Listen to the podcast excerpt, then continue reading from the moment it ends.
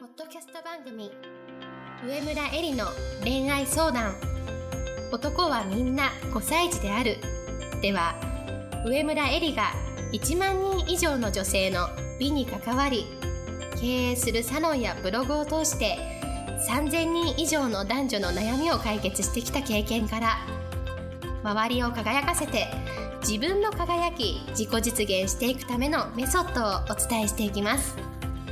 それでは今回の番組をお楽しみください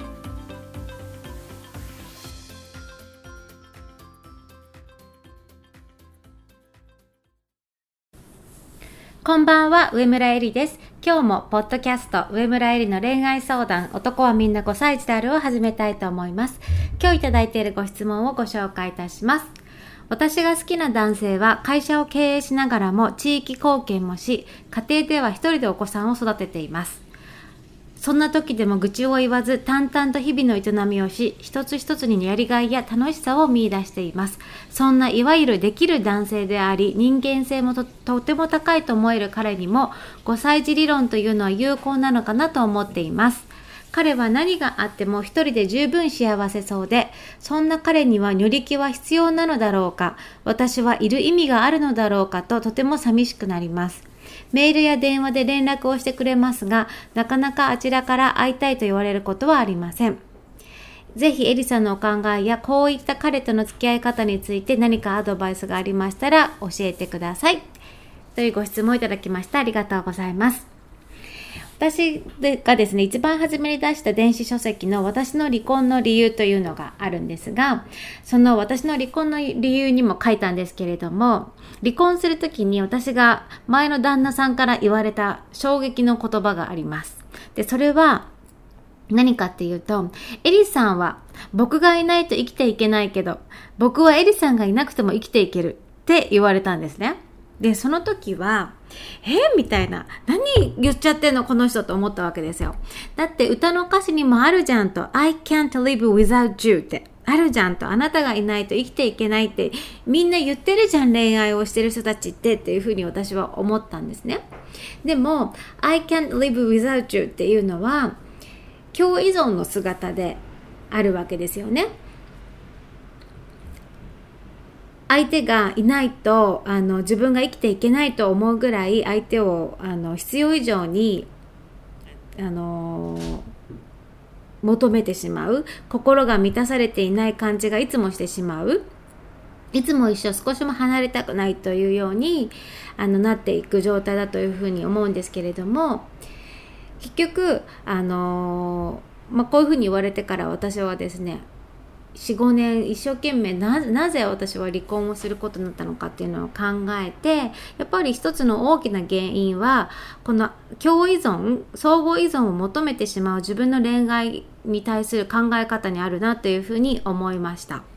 でじゃあなぜね歌の歌詞とかに「I can't live without you」っていうのがあるのかっていうと激しくないとですねドラマとか歌にはならないからなんですね。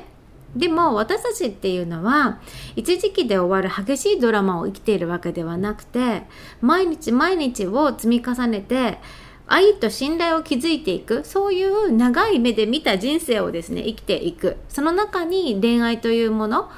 愛とか恋というものをあの置いていくわけですよね。なので、この歌とかドラマとかにね、惑わされて、それが恋愛だというふうに思ってしまうということが、まずですね、パートナーシップがうまくいかない一つの大きな原因だなというふうに思います。で、えっ、ー、と、逆にね、その、I can live without you っていう状態って、私たちが最も生きやすい状態でもあるんですよ。それはどういうことかっていうと、自分のやるべきことを見出す必要がない。やるべきことに目を向ける必要がない。恋愛っていうのが逃げ道になるわけですよね。恋愛にはまってしまう人っていうのは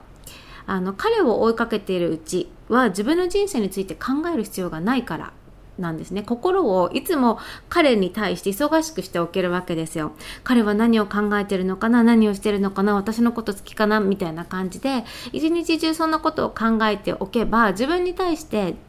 自分のことを考える必要も自分の人生を考える必要もないわけですよね。そうやってあの自分に目を向けることからを逃げる一番の簡単な方法っていうのが恋愛っていうのもあの相互依存になりやすい一つの大きな理由だというふうに思います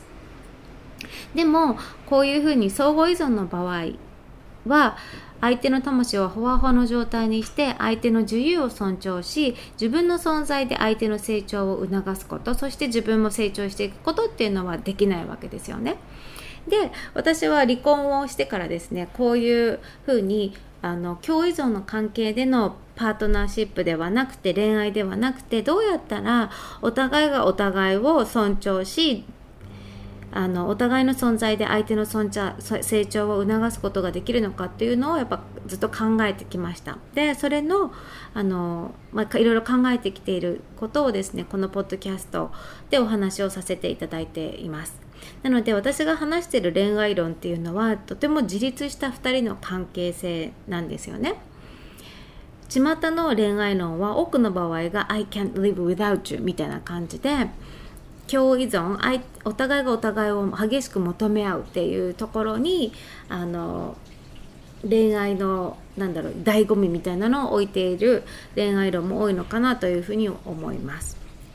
でじゃあ自立した人っていうのはどういう人かっていうとこの質問にもあったように一人でも十分幸せそうな人なんですよ。自立した人っていうのは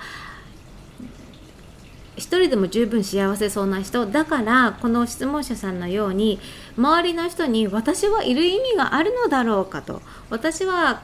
相手にとって何か役立っているのだろうかというふうに思わせがちな部分は大いにあり得るというふうに思うんですね。そんな彼に乗り気は必要なのだろうかというふうにこの質問者が思ってしまうのは本当に無理がないなというふうに思います。で私のあの現在ですねあの付き合う男性も女性もみんなやっぱり自立した人たち自立した人には自立した人しか会わないわけですよね。なので自分が自立した人間になっていくと周りにそういう人が増えていくわけですよ。一人でも十分幸せそうな人たちのコミュニティになっていくわけですよね。でも私はですねこのあのこ自分がそういう立場にいる中で思うことがあるんですけれどもそれは何かっていうと調子がいい人が一生調子がいいってことはないってことなんですよ。どんなに一人で十分幸せそうな人に見えてもやっぱり心の中でのいろいろな起伏はあるしあの自立してるわけだから自分で自分の感情をうまくこう何て言うんだろうコントロールというよりも感情をこう抑えていくうまくこう発散させていくっていうことが上手な人ではあるとは思うけれども心が全く微動だに乱れないっていう人はいないわけですよね。だからこそ私がいつもですね恋愛に関わらずあの思っているのは相手が頼ったりとか甘えたりしやすい相手でいてあげるには自分は普段の態度はどうあったらいいのだろうどういうふうに接していればいいのだろうというふうに考えています。あからさまな寂しがり屋とか依存体質の人と一緒にいることっていうのはすごく簡単なわけですよね。だけれどもこういうふうに自立した人とだからといって人間っていうのは一人で生きてるわけではないわけだから自立した人と自分も自立してる中で共にね生きていくには男女関わらずどういうふうな存在で自分がいれば相手と共に生きていけるのだろうというふうなことをいつも私は考えています。でそれがさっき言ったように相手が頼何かあった時にね頼ったり甘えたりしやすい相手で自分がいてあげるためには普段の態度はどうあったらいいだろうかというふうなことをいつも考えています。でその中の一つで私があの上村理論として大切にしているのはタイミングを上げるっていう言葉なんですね。タイミングを上げるっていうのは何かっていうと,、えーと、例えば向こうからちょっと会いたいなとか話したいことがあるっていうふうに連絡があった時にあの本当にできればその日にすぐに会えるような状態にするということなんですね。人間っていうのはやっぱりあの知りたいと思った時話したいと思った時に話したいし知りたいわけですよね。美容院でも髪の毛を切りたいと思った日に切りたいわけですよ。それが電話をして1週間後にしか予約が空いていませんって言われると髪の毛を切りたかったテンションって結構下がるじゃないですか。でそれと一緒で相手に対して話したいなとか会いたいなと思った時にそれを叶えてあげることがその人が最も嬉しいこと満たされることだというふうに私は思うのでそれが叶えなるべく叶えてあげられるように自分が一人でできることっていうのは自分早めに終わらせといてなるべくいつも予定がこうパンパンじゃないようにしておくということを心がけています。でそれをタイミングを上げると。いう言葉であの表しているんですけれども例えばそういうタイミングを上げるということが一つのあの自立したコミュニティの中でね相手が頼ったり甘えたりしやすい相手で自分がいてあげるための一つの方法だというふうに思います。それ以外にももちろんたくさんたくさんあると思うのであのぜひですね私が答えを言うわけではなくて皆さんの中で普段の態度が自分の態度がどういう風にであったら周りの人はあの何かあった時に自分に頼ったり甘えたりしやすいのかなということをちょっと考えてみていただけるといいというふうに思います。で例えば恋愛であったらやっぱり一貫してブレないで相手を思う気持ちとか疑わない姿勢何があっても自分は相手を信頼してあげているというあの態度がやっぱり何かあった時に弱音を吐きやすい相手になるんじゃないかなというふうに思います。私がいる意味があるのかなっていうふうに疑ってしまう迷ってしまうっていうのはやっぱり誰にでもあると思うんですけれども彼にから自分の存在をこう求められるだから自分の存在が定義されるのではなくてやっぱりあくまでも彼にとって自分の存在はどういう存在なのかっていうのを自分で定義する自分で納得するそれが私は一貫してぶれないで彼を思う姿勢につながっていくんじゃないかというふうに思います。でやっぱりパートナーシップっていうのは私は4段階あるというふうに思っていて1番目の段階は理解2番目の段階は調和3番目の段階は想像4番目の段階は発展というふうに思っているんですが理解っていうのはまお互いを理解し合う部分。でやっぱりここの部分が大きく恋愛で取り立たされる部分ではあると思うんですけれども激しい恋愛っていうのはいつもこの相手を理解する部分ステップでぐるぐるぐるぐる回っておしまいになってしまう。と思うんですよね。でそのこの人ダメだってよくわかわかんない人だと思って次の相手に移ったところでこの4ステップをこうやり終えない限りやっぱりその人のことも含め人間というものも含め男性ということも含め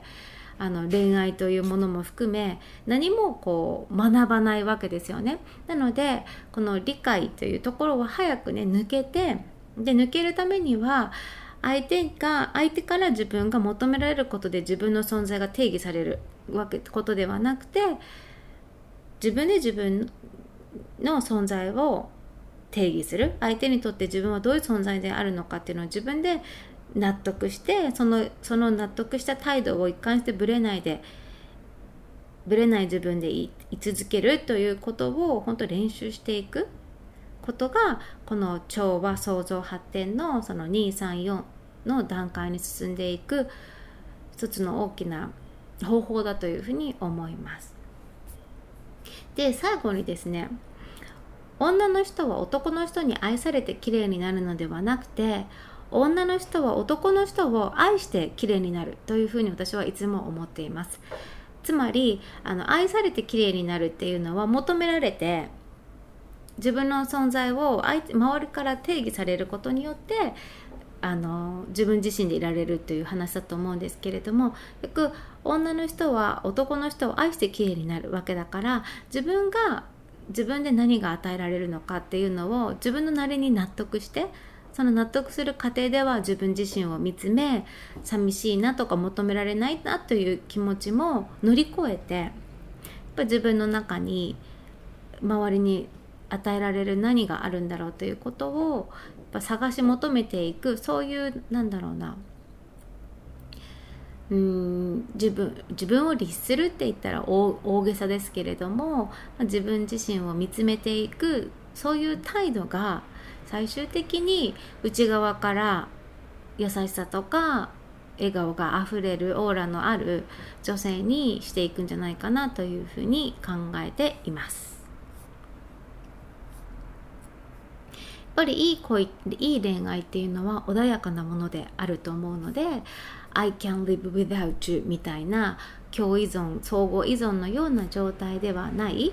表面的なこの好き好き好きみたいな会いたい会いたい会いたいではなくて心の奥底でじわっと感じるあ素敵な人だなこの人と共にね今という時間を得られることが幸せだなみたいな風に感じられるようなあの穏やかなものなんじゃないかなというふうに思っています。で相手がいなくてもですね生きていけるそういう精神して精神的に自立した大人同士がするのが本当の恋でありそこの中にですねやっぱり人生の悲哀とか深みとか美しさみたいな学びがあるんじゃないかなというふうに考えています。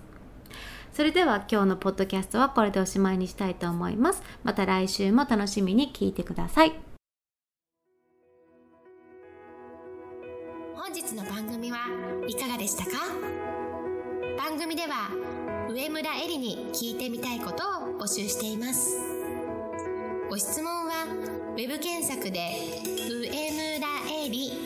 スペースウェブサイトと検索。ブログ内の問い合わせからご質問ください。またこのオフィシャルウェブサイトでは無料メルマガやブログを配信中です。次回も楽しみにお待ちください。